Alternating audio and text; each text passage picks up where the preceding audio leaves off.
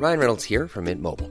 With the price of just about everything going up during inflation, we thought we'd bring our prices down. So to help us, we brought in a reverse auctioneer, which is apparently a thing. Mint Mobile unlimited premium wireless. Ready to get 30, 30, bit to get 30, bit to get 20, 20, 20, bit to get 20, 20, bit to get 15, 15, 15, 15 just 15 bucks a month. So, Give it a try at mintmobile.com slash switch. $45 upfront for three months plus taxes and fees. Promo for new customers for limited time. Unlimited more than 40 gigabytes per month. Slows. Full terms at mintmobile.com. Hej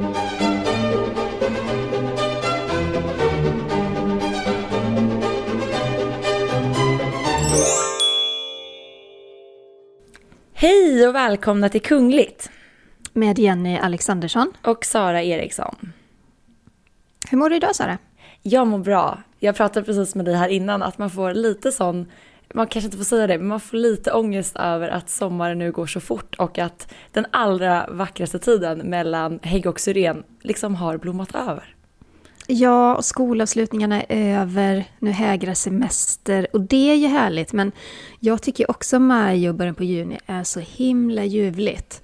Och eh, nu är den tiden förbi. Det går för fort helt enkelt. Men vi ska inte deppa, vi ska försöka stanna upp och njuta lite av tillvaron och det fantastiska vädret som vi har just nu i Stockholm. Ja, Eh, men det ska vi verkligen. göra. Eh, blommorna blommar i alla fall på balkongen för en liten update.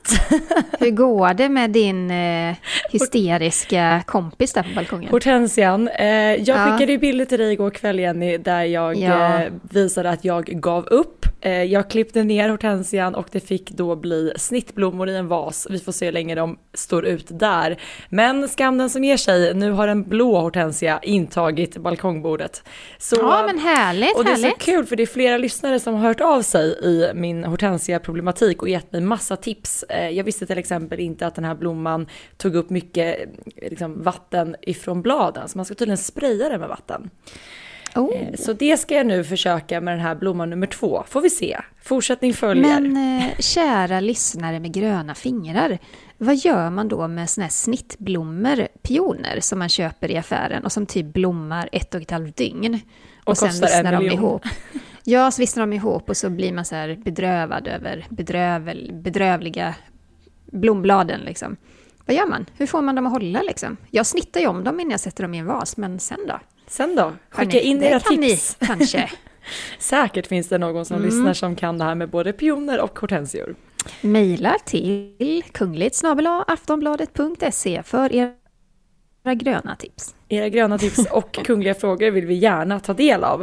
Eh, vi, Ja, och kung... Ja, gud ja ja. vi ska spela in veckans avsnitt och eh, vi ska bland annat prata om prins Christian av Danmark som har gett sin första intervju på egen hand. Vi ska prata om eh, svenska prinsessan Sofia som är tillbaka i offentligheten. Och sen ska vi givetvis ta upp veckans Harry och Meghan där faktiskt eh, andra medlemmar ur kungafamiljen har fått en del frågor gällande paret som de svarar lite... För första gången så svarar de. Det är helt otroligt. Vi, vi kommer berätta allt om det. Ja, och sen ska vi givetvis också prata om det här stormötet som har hållits i, i England där drottning Elizabeth var på ett riktigt skojsigt humör under besöket. Det ska vi prata om. Men vi börjar i Danmark för prins Christian, han är ju kronprins eh, Fredrik och kronprinsessan Marys äldsta son och det är han som en gång kommer bli landets framtida kung helt enkelt. Eh, han har ju nyligen blivit konfirmerad. Eh, han har nått den åldern då han syns mer och mer i offentligheten. Det är del av hans kungaskola får man väl säga. Och i helgen så genomförde drottning Margrethe, kronprins Fredrik och prins Christian ett officiellt uppdrag tillsammans. Mm. Och eh, han fick följa med sin pappa och farmor när de tillsammans deltog vid, ja, vad man kallar det på danska för genföreningen. Det handlar om den här gränsen som går mellan sydliga Danmark och norra Tyskland. Eh, det var mycket bråk om den gränsen. Eh, Söderjylland återgick till Danmark i juli 1920. Och det här stora hundraårsfirandet skulle ha ägt rum egentligen då förra året. Men fick som så mycket annat flyttas fram på grund av pandemin. Ja. Men under besöket och firandet så lät faktiskt drottningen prins Christian ta emot pressen helt själv för första gången någonsin. Och det är ju en milstolpe för Christian såklart. Och vi ska lyssna lite på vad han sa. Det er en sindssygt flot oplevelse. Det er meget spændende, og jeg er meget, meget værd, at jeg må, øh, må være her i dag. Och hur har din øh, farmor förberett dig för uppgiften? Vi har liksom bara, bara snakket om tingene, og bare ligesom, hun har bare gjort mig klar på, hvad der skal ske, og hvordan man skal opføre sig, og hvad man skal, hvad tycker jag.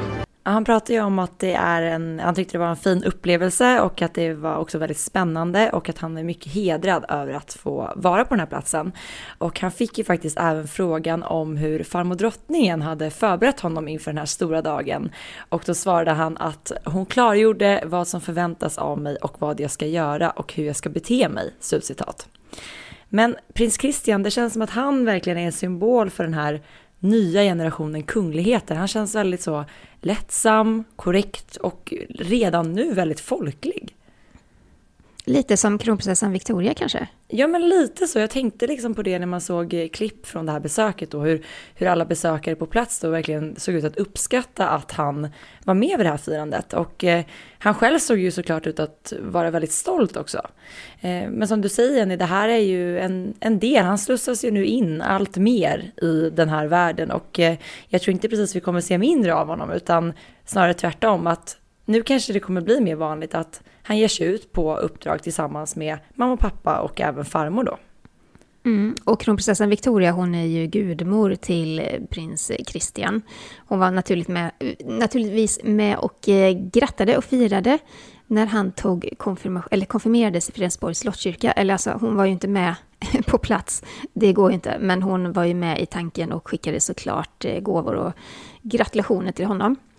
Eh, vi vet ju också att Eh, prins Christian kommer börja på Herlufsholms gymnasium i Nästved eh, till hösten.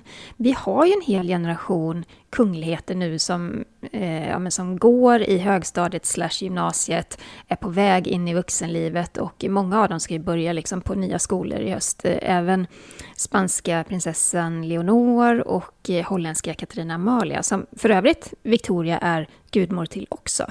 Så det är en helt ny generation som tar det här klivet in i vuxenlivet nu.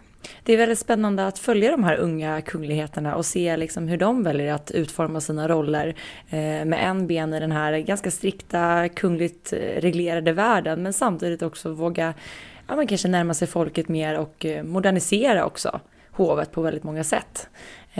Det är väldigt kul att följa. Mm, och det här är ju prinsessan Estelles framtida kungliga regentkollegor. Eh, hon är ju lite då yngre än Christian och Katarina Amalia och eh, Leonor, men, men ändå i samma generation får man ju säga. Ja, och det ser vi bara nu om man tittar på hur, hur till exempel danska kronprinsparet och svenska kronprinsessparet både är väldigt goda vänner men också liksom starka och kollegor. Släktingar. Och släktingar ska sägas. Men där de stöttar varandra mycket i sitt kungliga arbete. Och det här blir ju liksom nästa generation som de kommer säkert att ha väldigt mycket nytta av varandra. Det tror jag. Jag, jag minns när kronprinsessan Victoria berättade att eh, eller hon pratade om Håkon och Fredrik i samband med att hon hade skrivit en bok eh, om eh, Arktis med dem. Och då sa hon så här att ja, men de är som mina bröder, vi har ju mer eller mindre vuxit upp tillsammans. Och kanske blir det lite så mellan Estelle och eh, kusinerna. Eh, alltså, jag tänker i Danmark, men alltså, även i Norge också, den generationen. Mm. Och det är fint att de kan stötta varandra. Det tror jag man behöver i den eh, ganska utmanande och emellanåt tuffa världen som de lever i. Eh, mm. Med alla plikter och press som den också eh, medför. Eh, men apropå då eh, Sverige och kronprinsessan Victoria så ska vi prata om svenska prinsessan Sofia. För att förra veckan så fick vi faktiskt åter se henne i det offentliga ljuset. Vi har inte sett henne nu på länge av naturliga skäl då eftersom att hon är mammaledig med lilla prins Julian. Men förra veckan skickade Sofia en digital hälsning till Sofiahemmets högskolas examination då för att uppmärksamma och gratulera de här nyexade studenterna. Och vi kan ju lyssna lite kort på vad hon sa. Kära Sofias systrar, specialistsjuksköterskor, Silvias systrar och Silvia sjuksköterskor. Jag är så glad över att få vara en del av er stora examensdag. Tack vare ert driv och ansvarskänsla är vi nu framme vid er examen ett efterlängtat mål och samtidigt en startpunkt. Väldigt fint att se henne igen tycker jag. Det ja, verkligen. Eh, och sen 2016 så är ju prinsessan Sofia hedersordförande för Sofiahemmet. Och hon tog över den rollen efter kungens syster Kristina, eh, prinsessan Kristina.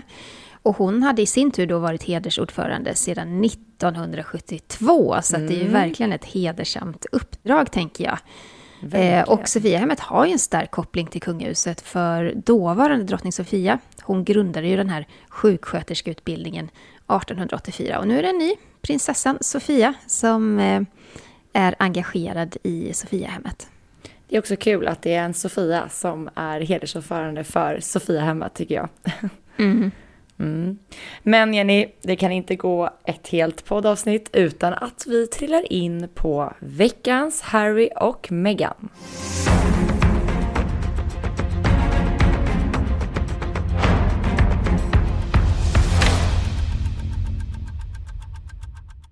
Ja, kontroverserna de bara fortsätter och fortsätter. Och eh, vi vet ju att sedan Harry och Meghan gav den här omtalade skandalintervjun till Oprah Winfrey där de anklagade kungahuset för rasism och för att vara känslokalla så har ju sprickan mellan Harry och Meghan och kungafamiljen ökat enormt. Och sen fortsatte ju Harry att kritisera kungafamiljen, sin pappa, sin farmor och farfar i den nya tv-serien The Me You Can't See som han gör med Oprah för Netflix. Eh, men eh, kungafamiljen har hållit en väldigt låg profil kan man ju säga. De har ju inte direkt kommenterat det här. Det här pressmeddelandet som hovet skickade ut efter anklagelsen om rasism, det var ju väldigt utslätande och eh, eh konstaterade bara att de skulle hålla eh, det här privat. Men i helgen då så genomfördes ju G7-ländernas toppmöte och de höll till i Cornwall. Och eh, då såg vi bland annat Joe eh, Biden, president i USA, hans fru Jill eh, Biden var ju med. Och då var det så här att Jill Biden och hertiginnan Catherine, de besökte en skola. Det var ett gemensamt uppdrag som de hade, en skola i Cornwall. Och under det här besöket så fick Kate frågor gällande Harry och Meghan. En av frågorna handlade om ifall de hade träffat den nyfödda lilla flickan Lilibet som föddes den 4 juni. Eh, och vi lyssnar på hur Kate eh, hanterade de här frågorna om Harry och Meghan. Oh, I wish her all the very best. I can't wait to meet her because we haven't yet um, yet met her yet. So hopefully that will be soon. Have you FaceTime with her? No, I haven't. No. Ja, det framkom ju då att de i alla fall, de har, det är kanske svårt att hälsa på nu i dessa tider, men de har alltså inte ens facetimat med Harry och Meghan sedan dottern föddes. Och det här var ju alltså då en vecka senare eftersom att hon föddes den 4 juni. Och eh, det jag tyckte var så intressant det var ju att när de här frågorna ställdes så satt ju då eh, Jill Biden och Catherine eh, liksom som på ett, ja men lite av en presskonferens såg det ut som. De satt ju vid ett bord och pressen fick ställa frågor. Så här blev det ju väldigt svårt svårt för Kate att ducka för den här frågan. För vi har ju sett nu flera gånger sedan den här omtalade intervjun hos Oprah hur pressen flera, flera gånger har försökt liksom att, att få ställa frågor gällande Harry och Meghan till kungligheterna lite när de har varit ute på uppdrag. Men då har det varit lite lättare för dem att ducka frågorna. Just för att de har kunnat gå vidare eller, eller sådär. Men här satt de ju verkligen vid ett bord. Hon kunde ju inte precis bara sjunka genom stolen utan det var ju bara att svara. Och vad tycker vi om det här svaret? Jag tycker att det, jag känner inte Kate personligen alls såklart. Eh, jag, jag, får bara den här känslan när jag ser det här videoklippet att hon liksom blir så nervös och nästan lite så här en, en liten millisekund fryser till. Och sen lägger hon upp det här vackra leendet som hon alltid, alltid har. Eh, hon är alltid så vänlig och artig liksom. Och så svarar hon såklart. Men, men att det blir, det är något så pressat över henne. Jag tror att hon tycker det här är jättejobbigt att få de här frågorna. Det hade jag med tyckt om jag var i den situationen. Och de är väl säkert så också, de vet ju också att alla är på hugget nu och vill veta vad de tycker. Så vad de än säger så kommer det ju att bli uppmärksammat. Eh, jag reagerade också på att hon, hon la till det här klassiska och lite nervösa tihi när hon skulle svara på frågan. Eh, mm. Men jag menar, är det inte märkligt ändå att de inte har facetimat trots att en vecka har gått? Jag menar, det är, det är Williams lillebror Harry som har fått sitt andra barn. Och även om man inte kan ses nu i dessa tider så finns de här, alltså de här digitala hjälpmedlen finns ju överallt. Det är ju hur lätt som helst att koppla upp och visa upp sin nya familjemedlem. Eh, det tydliggör ju verkligen att det finns en spricka i familjen och att den inte precis har blivit mindre. Nej, men jag tror den här relationen mellan bröderna är fortsatt frostig. Jag tror att det är jättesvårt för båda parter att, eh, att gå vidare. Därför att den här, de här attackerna som Harry liksom har riktat mot eh, kungafamiljen och faktiskt verkligen specifika personer i kungafamiljen. Han går ju på Storbritannien och samväldets eh, regent och hela kungafamiljens matriark, drottning Elizabeth. Jag tror det är jättesvårt för William som är framtida kung att blunda för detta. Utan jag kan inte veta såklart, men, men jag kan tänka mig att kungafamiljen ser det här som ett svek. Att de tycker att Harry borde hållit det här inom familjen och inte pratat offentligt om det. Att de skulle kunnat lösa det här. Eh, men som du säger, sprickan den ökar och ju fler utspel som eh, Harry och Meghan gör, desto svårare blir det ju att limma ihop det här sen. Ja, såklart. Så är det ju. Men det är ju även fler kungligheter som då fått frågor gällande den här väldigt komplicerade familjesituationen. Även prins Edward och hans fru Sophie fick frågor gällande paret. De intervjuades både av CNN och BBC i samband då med eh, prins Philips 100-årsdag som uppmärksammades då den 10 juni. Och där kan vi bara säga att prins Edward är ju då också, eh, han blir ju då eh, farbror till Harry, eller hur? Ja, precis. Det är ju, Edward är ju alltså en av eh, drottning Elizabeths fyra barn, ett av drottning Elizabeths mm. fyra barn.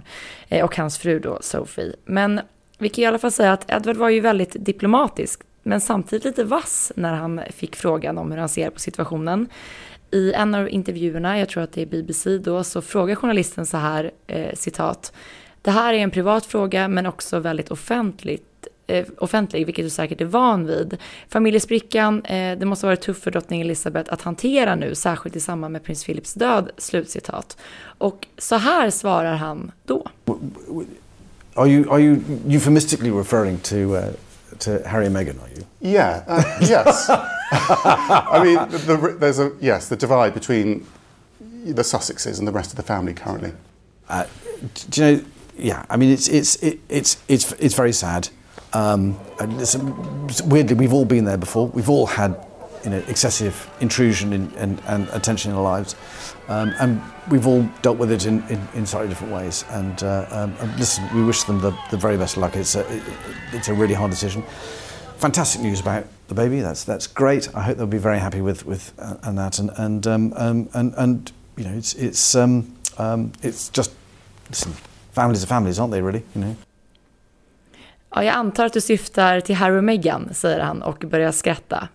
Um, så att man märker, tycker jag, att alla kungligheter som får de här frågorna gällande Harry och Meghan blir väldigt nervösa och lite ställa. Att det här skrattet ja, ger ju några, några extra sekunder till att tänka till, tänker jag. Ja, men de vet ju också att vad de än svarar, eller att de svarar, kommer generera rubriker över hela världen. Eh, så jag tror att de verkligen trampar lite grann på äggskal här. De vet inte riktigt hur de ska hantera det. De vet såklart att frågan någon gång kommer att komma till dem. Och sitter man då i en så här uppstyrd tv-intervju med liksom ett helt tv-team som har arrangerat en situation så kan man inte heller bara resa sig och gå. Det gör man inte. Men vi ska också lyssna på hur det lät när han fick eh, fler frågor om familjefejden. I said way out of it. It's much the, much the safest place to be. And do you feel any sadness about how it's played out? Oh, of course, you know, I mean, it's, it's, there are all sorts of issues and circumstances there, but you know, we, we've all been there. A new baby for Harry and Meghan, the sweet baby Lilibet, a name that will be very meaningful for your family. Well, we just wish them, you know, all, all happiness. That's fantastic news, and uh, and and yeah, absolutely. I hope they're they're very happy and, and Och det här är ju så roligt, eller roligt är det inte det, men han, han använder ju humor ändå. Att, eh, han, han svarar ju att det är såklart sorgligt, men att han håller sig långt borta ifrån det, därför att det är den säkraste platsen att vara på. Mm. Eh, han fick ju även en direkt fråga om vad han tycker just om att Harry och Meghan har gett sitt barn namnet Lilibet, alltså drottning Elizabeths smeknamn. Och eh, Edward duckade ju väldigt skickligt ifrån frågan och gick eh, istället direkt över liksom till själva födseln istället och sa så här, citat, vi önskar dem all lycka, eh, det, är en fanta det är fantastiska nyheter och jag hoppas absolut att de är mycket lyckliga, slutcitat. Så att han, han väljer att inte ens vidröra den här namnfrågan, för Ja, han vet väl själv smart. hur känslig den är. Bra PR-tränad. Ja, men visst, de är ju verkligen mediatränare och eh, jag tycker det är smart trick att då kan han, kan han blunda för det och så går han vidare och pratar om det han vill prata om. Mm. Men han fick ju också en fråga om hur kungafamiljen hade hanterat de senaste månaderna som ju varit ganska tuffa. Med tanke då på Harry och Meghans kritik mot familjen. Och eh, då säger han ju så här att det är svårt för alla, men så är det i familjer. Eh, men de var ju också lite så sarkastiska när de fick frågan gällande Harry och Meghans medverkan i intervjun hos Oprah. För de svarar ju så här, Oprah who? Alltså Ja. vem? och eh, vilken intervju? Och det är också lite så med glimten i ögat. Och, ehm, och Sophie, hon sa ju faktiskt också att eh, om du inte är intresserad av såna här pratshower så finns det ingen anledning att du skulle veta vem hon är. Särskilt inte här i, i vårt land i alla fall. Och eh, nu är det ju så här att Oprah Winfrey är en av världens mest kända människor. Så att, eh, kära Sophie, det är klart att du vet vem Oprah Winfrey är. Ja. Men eh, jag tycker de klarar av det här ganska snyggt ändå, just det här med att eh, de kan ha lite glimten i ögat, köra med lite humor, blunda för det som är jättejobbigt och så går de in och svarar på något som är lite mindre jobbigt. Men det är ju verkligen, jag tycker bara det är intressant om man tänker att, att de har ju inte direkt fått någon kritik för deras svar, även om det var viss sarkasm och liksom de försökte lägga locket på med hjälp av de här klassiska humorkorten. Eh, det är snarare kanske att det har uppskattats för att de framställs, eller framställer sig själva som lite mer ödmjuka men ändå inte direkt tar ställning. Eh, hade det varit en kunglighet som står Harry närmare, säg att prins William hade suttit där och skojat på det här sättet, det hade ju förmodligen inte varit lika uppskattat tänker jag. Nej, det hade han inte kunnat göra som framtida kung heller. Han Nej. måste ju tänka mycket mer på vad han säger. Men just det här vassa som vi pratade om, att eh, jag vet inte om det är typiskt brittiskt och stiff upper lip, men eh, de säger också i intervjun så här att vi önskar dem stort lycka till, det är verkligen ett svårt beslut och då antar jag att de syftar på att lämna kungahuset då. Eh, men så kommer de in på det här med hur de har hanterat eh, uppmärksamheten. För Edward säger så här att mediernas intrång det är en del av det kungliga livet som vi alla har fått hantera på olika sätt. Och han, han pekar verkligen på det här att och säger det att vi har alla haft samma strålkastarljus på oss och på våra liv. Vi har alla varit offer för massivt intrång och allt som hör till. Och vi var tvungna att hantera det på olika sätt. Så det är också lite en sån här peak mot Harry och Meghan att, eh, att Harry och Meghan inte har hanterat det korrekt. Nej. Kan man tolka det så? Jag tolkar det så. Jag tolkar det som att han vill förmedla att det, att det inte är så att de har haft det så jättemycket lättare. Och, och Nej. därmed inte förminska det de känner, utan bara bekräfta att det är inte så att mitt kungliga liv har varit särskilt enkelt heller. Utan att alltså de, liksom alla andra, blivit ifrågasatta och haft media hack i häl hela sin uppväxt. Fast då blir det ju lite kritik ändå, tänker jag, av Harry och Meghan. Eh, Tror du att han tycker att de så- lämnade för lätt? Ja, Ja. det, alltså jag, jag läser in det. Mm. För att om han säger men vi har alla känt detta, vi har alla upplevt detta, vi har alla eh, haft ett massivt intrång på oss.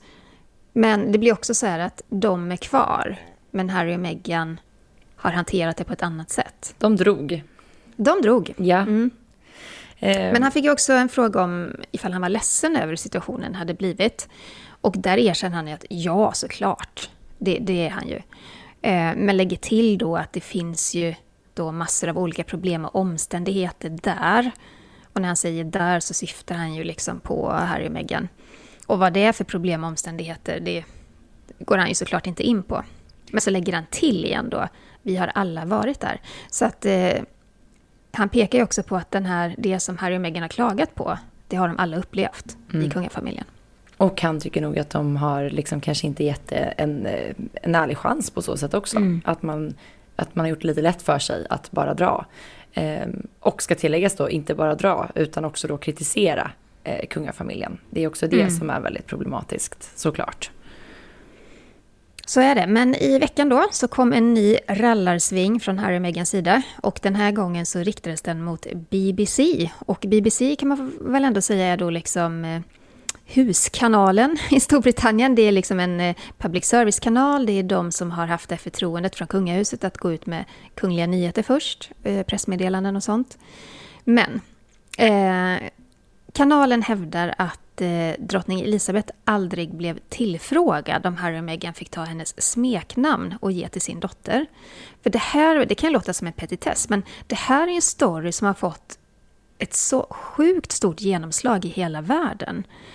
Alltså all världens press när det blev känt att de skulle heta Lilibet eh, Diana, alltså alla har ju skrivit om det. Och det var så mycket kritik mot, mot att Harry och Meghan tagit ett så personligt eh, smeknamn på drottningen. Mm. Eh, och BBC har också skrivit det och de har då menat att eh, eh drottning Elizabeth blev aldrig tillfrågad. Ja, och det, det här dundrade ju då ut och som du säger, det var det ju väldigt många som hakade på det här.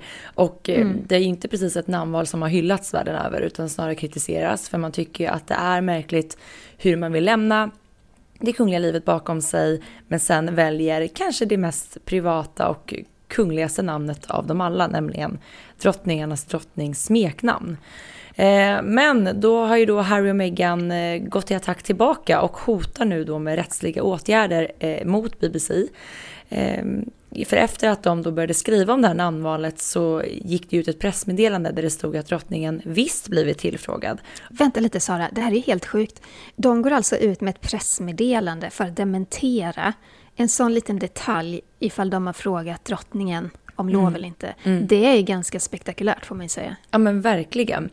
Och där stod det liksom att hon har visst blivit tillfrågad och det var det vi pratade om i förra veckans podd att, att drottningen ska ha varit den första personen som Harry valde att ringa för att då berätta om födseln av Lilibet Diana Mountbatten Windsor. Så att, och jag menar, som vi pratat om så många gånger förut, att brittiska kungligheter är ju, eller kväver ju helst liksom spekulationer och rykten med knäpptystnad. Men här är ju då Harry och Meghan snabba med att de såg den här ryktesspridningen och de ville liksom direkt gå ut och berätta att hon visst hade blivit tillfrågad. Um, och det kan de ju göra, tänker jag, i och med att de nu inte tillhör kungahuset. Men problemet är att när de går ut och dementerar detalj efter detalj så kommer de snart inte ha annat att göra. Och den dag de inte dementerar någonting så kommer ju alla tro att ja, men då är den uppgiften sann. Mm. Fast den kanske inte är det. Så här gör de, alltså jag tror att de begår ett misstag här. De gör sig att, själva en otjänst. Ja, men att också hota med rättsliga åtgärder gång på gång på gång på gång. Jag tror inte det är så att de kommer få eh, brittiska tabloider eller andra tidningar i världen att sluta skriva om dem. Tvärtom. Ja. Jag tror att det här bara matar på. Ja. Och Buckingham Palace har ju såklart inte kommenterat de här uppgifterna.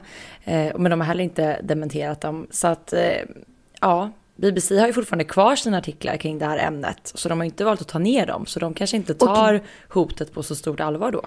Nej men det betyder också, tänker jag, att de har en oerhört pålitlig källa.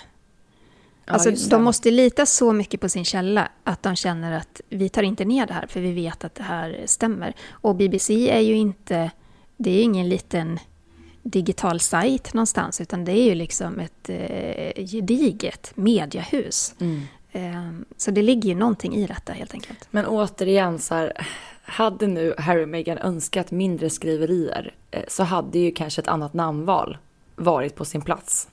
Det är väl klart mm. att det blir den här typen av skriverier och liksom rykten som sprids när det är återigen dubbla signaler gång på gång. Eh, snackar ner hela sin familj eh, i tv, eh, bara pratar liksom skit om dem och tycker att deras sätt att eh, alltså, hantera Harrys uppväxt och allting har varit under all kritik eh, i ena stunden och sen nästa stund så vill han då hylla en av personerna han själv har kritiserat genom att liksom döpa sin dotter till hennes eh, privata smeknamn. Ja, men han har ju faktiskt sagt eh, att hans farmor var en dålig förälder. Mm. Eh, det här är... Alltså man kan vara taktisk, men då ska man vara det på rätt sätt. Och jag tänker att jag tror inte längre det handlar om dubbla signaler så sätt. Jag tror att de har en agenda. Jag, jag tror verkligen att de vill vara i strålkastarljuset. Men de vill vara det på sina egna villkor. Och det kan man nog bara vara till viss del. För när, man, när de nu har lämnat kungahuset så har de inte heller det skyddet att de är kungliga, utan nu är de bara superkändisar. Mm. Eh, det har ju skrivits enormt mycket om dem. Och de är inte omedvetna om detta. När de går ut med att namnet är Lilibet så vet de att det blir en storm. Så det är också det är medvetna val hela tiden. Och då kan man undra varför de tar de här besluten. Varför gör de de här valen? Det blir jag inte riktigt klok på. Det är väldigt svårt att förstå sig på. Eh, mm. Verkligen. Eh, också då att Thomas Markle, det är alltså Megans pappa. Han ställde nyligen upp i eh, Australiens 60 minutes. Eh, och där var det ord och inga visor kring Harry och Meghan kan man säga. Men han har ju heller inte varit blyg tidigare att prata om paret, det ska sägas. Nej, verkligen inte. Det visar sig att han fick ju det beskedet om sitt andra barnbarn via medierna. Och det förvånar nog ingen eftersom Meghan har ju inte pratat med sin pappa sedan bröllopet 2018. Men nu har han då återigen ställt upp en intervju och han smäller av en bomb. Han anklagar Oprah Winfrey för att ha utnyttjat Harry, som han påstår är en mycket svag man. Vi lyssnar på hur det lät. I think she's taking advantage of a very weakened man and getting him to say things that you just shouldn't be saying on television. Ja, han säger ju så här då, citat. Jag tycker att hon utnyttjar en väldigt svag man och får honom att säga saker som man bara inte ska säga på tv. Slutcitat. Och ja, han använder förlåt. ju... vi sitter inte bredvid varandra så vi ser inte när någon tar ton. Men han säger även då att eh, Oprah använder Harry och Meghan liksom för att utöka och förbättra sitt nätverk och att göra reklam då för sin nya tv-serie. Och han påstår även att Oprah såklart inte kommer att hålla med honom och att de kanske till och med stämmer Thomas Markle men att han inte bryr sig om det. Så han var hård här i intervjun och han sa även att kan inte hon bjuda in mig eh, till en intervju så jag får ge min version av det hela. Mm, just det. Ja. Men samtidigt då i, i, i den här eh, intervjun med 60 minutes så kritiserar han ju paret för att inte vilja ha kontakt med honom. Eh, de har inte heller varit eh, och hälsat på honom. Eh, han bor ju i Mexiko för, eh, för tillfället, eller för tillfället, han bor där nu. Och så lägger han till med en sån här riktig smattrande raket att till och med yxmördare får besök i fängelset. Eh, men hans poäng är liksom att han ser då att Harry och Meghan nu fryser ut båda sina familjer. Det är inte bara honom, utan det är också kungafamiljen. Och så menar han då att de bor i ett gigantiskt hus som antagligen skulle rymma 20 stycken fler personer. Mm. Men Sara, vad, vad tycker du om den här intervjun? Nej, men jag tycker att allting som rör Meghan och hennes pappa Thomas Markle är väldigt ledsamt att ta del av. För det spelar ingen roll ifall att man är kunglig eller helt vanlig människa. Alla typer av familjekonflikter och intriger är ledsamma eh, att ta del av och höra om. Att man att det går så långt att man väljer att bryta och att se då att en, en av personerna mår så himla dåligt över att inte ha kontakt. Sen tycker jag absolut att Thomas Markle har betett sig väldigt illa emot eh, Meghan när han då har sålt ut det här brevet som det har varit en otrolig rättsprocess kring och det sägs även att han dealade med paparazzis för att få till liksom bilder eh, och så vidare. Och det, det är ju lite fel väg att gå om man vill ha en god relation med sin dotter. Eh, men mm. jag tycker just att, men det gäller även liksom hela bråket egentligen mellan Harry och Meghan och kungafamiljen, att det är så sorgligt när det, det ska liksom bli någon form av eh, ja, men öppen ridå, allting ska ske i media istället för att man lyfter luren och pratar med varandra som vanliga människor. Utan att allting ska gå via media, det skapas rubriker och det blir liksom bara värre och värre för varje gång. Eh, jag tycker man hör det ganska tydligt i den här intervjun med Megans pappa att eh, tonen steppas ju upp för varje liksom, intervju han gör. Eh, så man undrar bara vad som ska komma härnäst om de liksom inte kanske bara pratar med varandra och eh, reder ut ett och annat. Ja, det är svårt. Det är väldigt sårigt. Hela, hela den där relationen är väldigt infekterad. Mm. Eh, och man kan ju dra paralleller till prinsessan Diana såklart, som också i en väldigt omtalad intervju talade ut om sitt äktenskap med, med prins Charles. Eh, nu gör Harry, hennes son, samma sak, fast eh, relationen till sin familj. Och det blev inte bra för Diana och det blev inte bra för Harry. Så jag menar, det är ingen ingen läxa lärd liksom, kring detta. Utan eh, det känns också som att just den här konflikten med Harry och Meghan, den, den kommer fortgå. Medierna eldar på såklart och eh, folk vill veta, folk är nyfikna. Det är, det är en konflikt som är väldigt kittlande, som är väldigt spännande för folk. Mm. Och ju mer utspel som kommer från Harry och Megans sida, desto mer... Eh, längre tid kommer den här elden brinna helt enkelt. Men just det här som du sa att eh, Diana gjorde någonting liknande fast då handlade det mer om hennes äktenskap. Både, både Harry och William har ju i efterhand pratat om just hur, hur den intervjun faktiskt kom att påverka deras mamma väldigt negativt. Eh, just Mm. för det här efterspelet som blev och fortfarande är ska sägas. När var det 97 hon satt i, eller var det 96? Eh, Det var nog... 95 kanske? 95 tror jag. Ja. Men jag menar det är många år sedan och man pratar om den intervjun än idag. Eh, och det Mm. kommer man troligtvis att göra om Harry och Megans intervju hos Oprah också. Den kommer ju liksom leva vidare år efter år. För det är ett sånt otroligt statement ifrån deras sida. Eh, men frågan är hur det faktiskt kommer att påverka dem själva i längden och deras välmående. Mm. På tal om Diana, vi, jag tycker vi ska... Vi tar en liten positiv vinkel här. Ja, För, gärna. Det är ju så här, eh, en av Dianas förlovningspresenter från prins Charles har kommit fram i ljuset. Eh, för när prins Charles och Diana förlovade sig, då fick hon en liten Ford Escort i förlovningspresent och det var 1981. Eh, eh, en silverfärgad Ford Escort med regnummer WEV 297W med grå veloursäten och eh, fyra dörrar. Och längst upp på motorhuven så satt en liten silverfärgad groda som ser ut att dyka ner i vatten. Och det var faktiskt en gåva till Diana från hennes syster Lady Sarah Spencer. Och den ska då, den ska då symbolisera att kyssa en groda och hitta en prins. Så det var en väldigt symbolisk eh, gåva. Väldigt så här sagolikt. Så, Mm. Prinsessan och prinsen liksom. Ja. Ja. Och Diana hon, hon körde ju ofta och mycket med sin bil. Alltså den syns på hundratals bilder av... Alltså när jag kollar i bildarkiven hos bildbyråer så finns den överallt. Så hon använder den ju hela tiden. Eh, men jag tror det var två månader efter att hon födde prins William så gjorde hon sig av med bilen.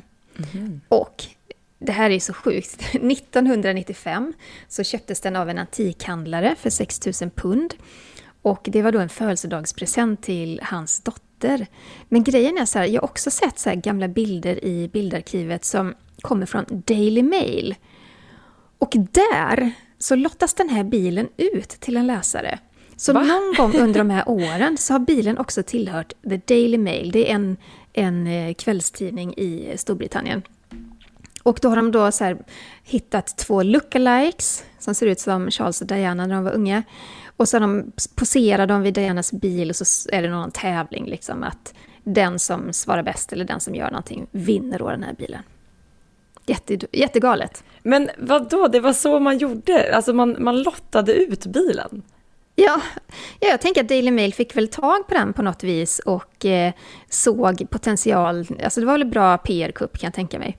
Men, Men, vilken eh, grej! Alltså ja. ändå väldigt roligt. Alltså det känns väldigt långt bort att någonting liknande skulle hända idag. Men man kan ändå se det. Har Nej, men sett? så tänk, att, tänk att Aftonbladet skulle lotta ut kronprinsessan Victorias första bil som hon fick när hon tog körkort eller något sånt där. Alltså, det skulle undrar aldrig hända. Det skulle aldrig hända. Men har du sett bilder då på de här lookalikesen? Mm. Ja, de var ganska lika men man ser, ju- man ser att det är inte Charles och Diana. Nej. Vad hände sen med bilen?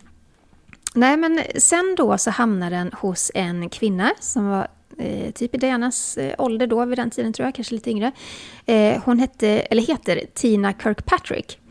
Och hon var faktiskt ett stort eh, Diana-fan. Och eh, grejen är så att Tina berättade aldrig för någon i bekantskapskretsen eller familjen att den här bilen hon körde runt i och som hon kallade sin lilla runaround en gång faktiskt hade tillhört prinsessan av Wales. Så hon körde runt i den här lilla byn i Hertfordshire där hon bodde och så berättade hon för folk att det här var hennes allra första bil och det var den bilen som hon hade klarat sitt körkort med. Alltså det finns så otroligt mycket symbolik i den här bilen. Alltså den bär ju på, tänk om den kunde prata, den har ju många stories alltså. Ja, och hon tog ju så väl hand om den också, Tina Kirkpatrick. Eh, nu är ju bilen visserligen då gammal, men den funkar fortfarande jättefint, berättar den här auktionsfirman som nu har, eh, har bilen hos sig. Eh, den har gått 83 000 brittiska miles Och eh, utropspriset för den här bilen, för Tina Kirkpatrick har då sagt att nu är det dags att sälja den. Det är då 40 000 pund, vad kan det vara? Fråga kan inte mig med... Jenny. Nej, men jag bara så här höftar nu, så kära lyssnare, ta det inte på fullt allvar. Men 40 000 pund, kan det vara runt 400 000 eh, Det känns rimligt, ja. kronor? Ja. ja. Men den har Och ju ökat i värde sen sist. Det, eller det sista den auktionerades ut, det kan man ju säga. Då var det 6, eller vad sa Oh, du, 6 000? ja. Mm. Ja, men precis. Men den här Tina Kirkpatrick, hon är nu i 50-årsåldern. Och hon eh, säger då, eh, för hon har blivit intervjuad i massa tidningar, att det handlar inte om priset, utan eh, priset är satt just för att den här bilen har tillhört prinsessan Diana.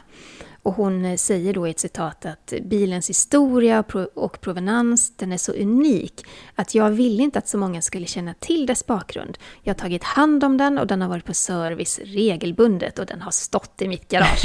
Eh, det är en fantastisk liten löpare och den har alltid varit pålitlig. Jag har haft den i 20 år nu, men nu känns det som att tiden är rätt för att sälja den. Lite motigt måste det ändå vara att göra sig av med den med tanke på dels att hon har varit stort, eller är säkert fortfarande ett stort Diana-fan och sen att hon har haft den så länge. Och liksom haft som Ja. en liten hemlighet, hemlighetsmakeriet kring den här bilen. Ja, men nu är, visst är det så att Diana skulle ha fyllt 60 i sommar? Ja, den första juni skulle hon ha fyllt 60 år. Eh, Så det kanske finns någon fin eh, symbolik i det också, att det Ja, är just nu som den det. säljs. Ja, faktiskt. Eh, Men eh, Sara, jag vill höra dig berätta om det här fantastiska mötet med drottningen, G7-mötet. Ja, alltså vi, det, där finns det lite att prata om faktiskt. Vi måste ju, det här stora G7-toppmötet som sagt anordnades ju i helgen där liksom de högst uppsatta från sju av världens största ekonomier samlades i Cornwall. Och eh, under det här mötet så träffade de ju då naturligtvis bland annat eh, drottning Elizabeth. Och det här mötet då inleddes med att ett gruppfoto skulle tas och stämningen, ja men den var ju säkerligen lite, ja men man kan ju tänka sig lite stiff och kanske lite reserverad. Men som vi så många gånger pratat om tidigare så har ju liksom drottning Elizabeth alltid nära till humorn. Eh, och hon ville helt enkelt lätta upp stämningen lite eh, och det första hon sa när hon mötte upp de här superledarna var det här. How's that? Are you supposed to be looking as if you're enjoying it? Yes, definitely. Actually, if you could, if you could, uh, we, we have been enjoying ourselves. Coming up for this. Det är jätteroligt. Hon säger alltså så här, ska det se ut som att ni har trevligt? Och då så svarar eh, premiärminister Boris Johnson, ja definitivt. Och sen börjar alla skratta. Eh, men det kändes verkligen som att drottningen hon anlände till det här mötet med mycket humor innanför kragen. För sen var det då dags för lunch i Cornwall och då skulle drottning Elizabeth gå loss med ett stort ceremonisvärd på tårtan. Eh, det var ingen liten pjäs. Eh, jag menar att skära upp en tårta är ju alltid svårt även med en klassisk tårtspade faktiskt. Ja, men det var ju flera i närheten då som insisterade på att det fanns andra bra verktyg till att eh, dela upp den här tårtan med. Men eh, 95-åriga drottning Elizabeth fick givetvis sin vilja igenom och en av vakterna fick då dra sitt svärd och räckte över det till drottningen som började då skära upp tårtan med svärdet. Eh, och hon sa så här, det ser lovande ut när hon satte svärdet i den här magnifika tårtan. Och vid sin sida stod även hennes svärdotter Camilla av Cornwall och även då Catherine, hertiginnan av Cambridge. Eh, men det slutade med att drottningen fick ta hjälp för hon kom inte riktigt igenom tårtan med det här svärdet. Och eh, flera stycken sa det att snälla det finns andra grejer vi kan skära upp tårtan med och då svarade Elisabeth att det vet jag att det gör men det här är lite mer udda.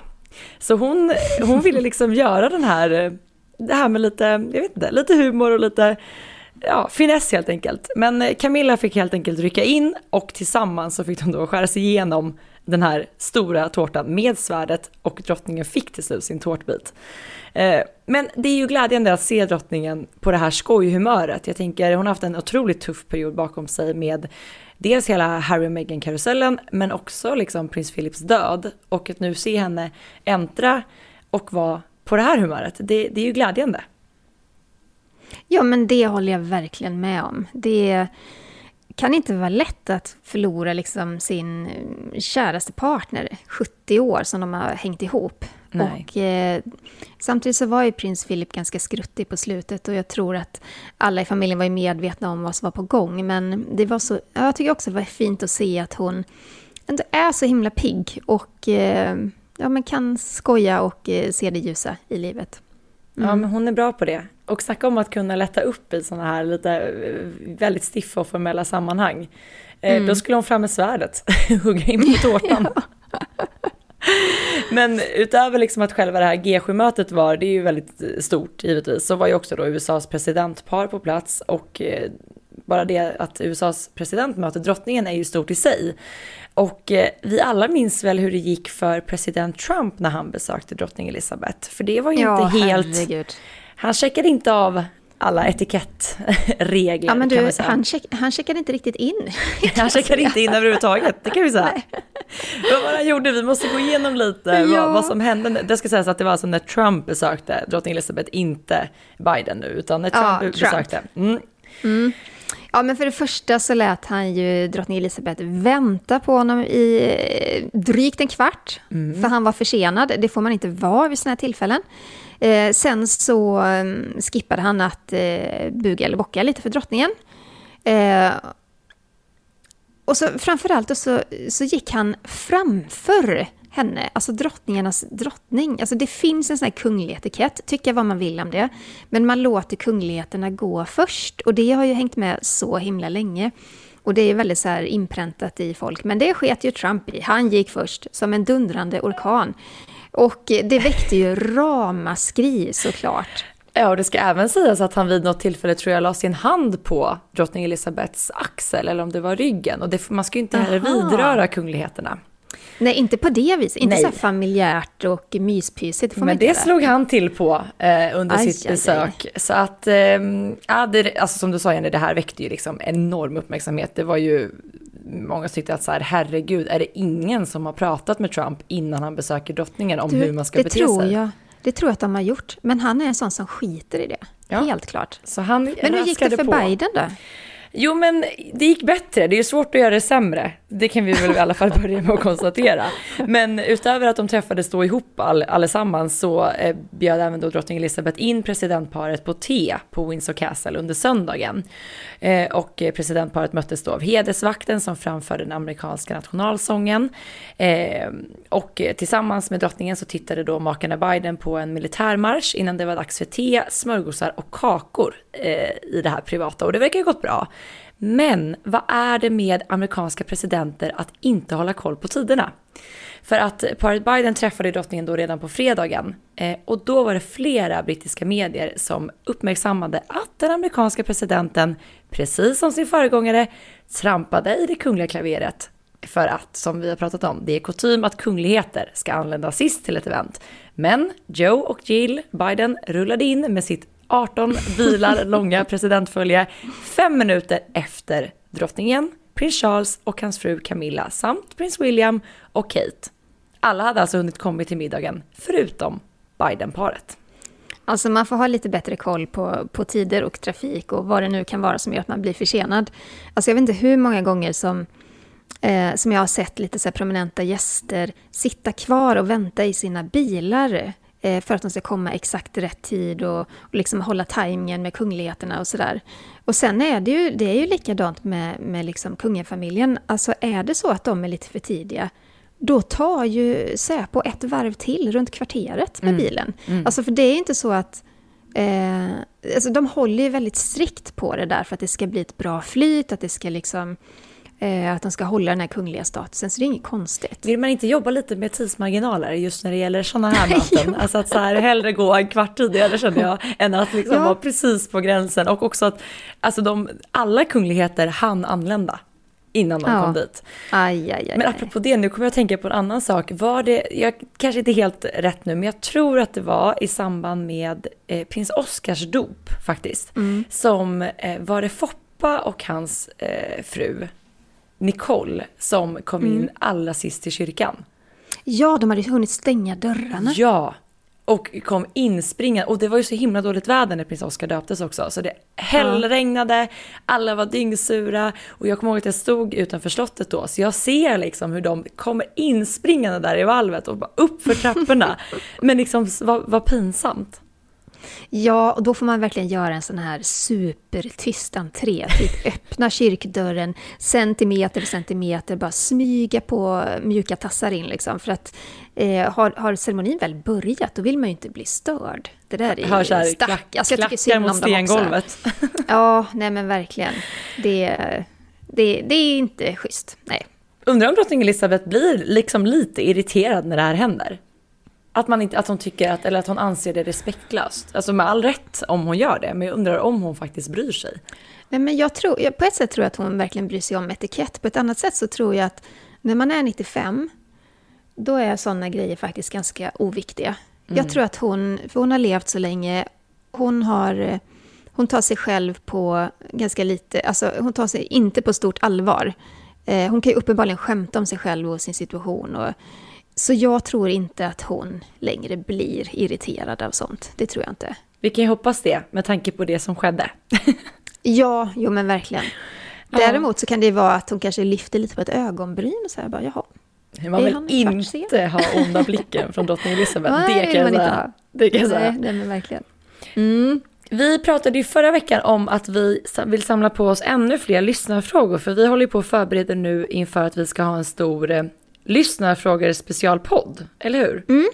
Det ska vi ha, det ska vi sända i sommar. Så har ni frågor, skicka gärna dem till kungligt aftonbladet.se så tar vi med dem. Och så gör vi ett avsnitt där vi bara pumpar på med frågor och svar. Eh, så ställ de mest eh, spännande frågorna som ni kan tänka er, så svarar vi. Och även om ni har tips när det kommer till våra blommor, glöm inte det. ja, alltså jag har inga gröna fingrar, Sara. Nej, det har Eh. uppenbarligen inte jag heller. Däremot, det här med sticklingar har ju kommit att bli lite av min grej, men det tror jag nästan inte man kan misslyckas med, så att jag tror inte så här, det känns inte superkreddigt. Nej, alltså jag borde ha lite kaktusar hemma. Det skulle jag kanske klara av. Men de är inte så himla mysiga. Så att, eh, Nej, nej, inte Nej. riktigt, inte så hög mysfaktor där. Nej, vi ska inte Ready to pop the question? The jewelers at BlueNile.com have got sparkle down to a science with beautiful lab grown diamonds worthy of your most brilliant moments. Their lab grown diamonds are independently graded and guaranteed identical to natural diamonds, and they're ready to ship to your door. Go to BlueNile.com and use promo code LISTEN to get $50 off your purchase of $500 or more. That's code LISTEN at BlueNile.com for $50 off. BlueNile.com code LISTEN. Göra detta till trädgårdsextra. Nej. Men kära lyssnare, vi ska avsluta det här poddavsnittet. Tack för att ni har lyssnat. Ehm, hoppas vi hörs nästa vecka. Det hoppas jag också. Och glöm inte att följa oss på sociala medier. Var hittar man dig, Jenny? Eh, på Instagram så heter jag Kungligt med Jenny. Och du då Sara? Royalistan.se. Eh, vi hörs igen nästa vecka. Det gör vi. Hej då! Hej då!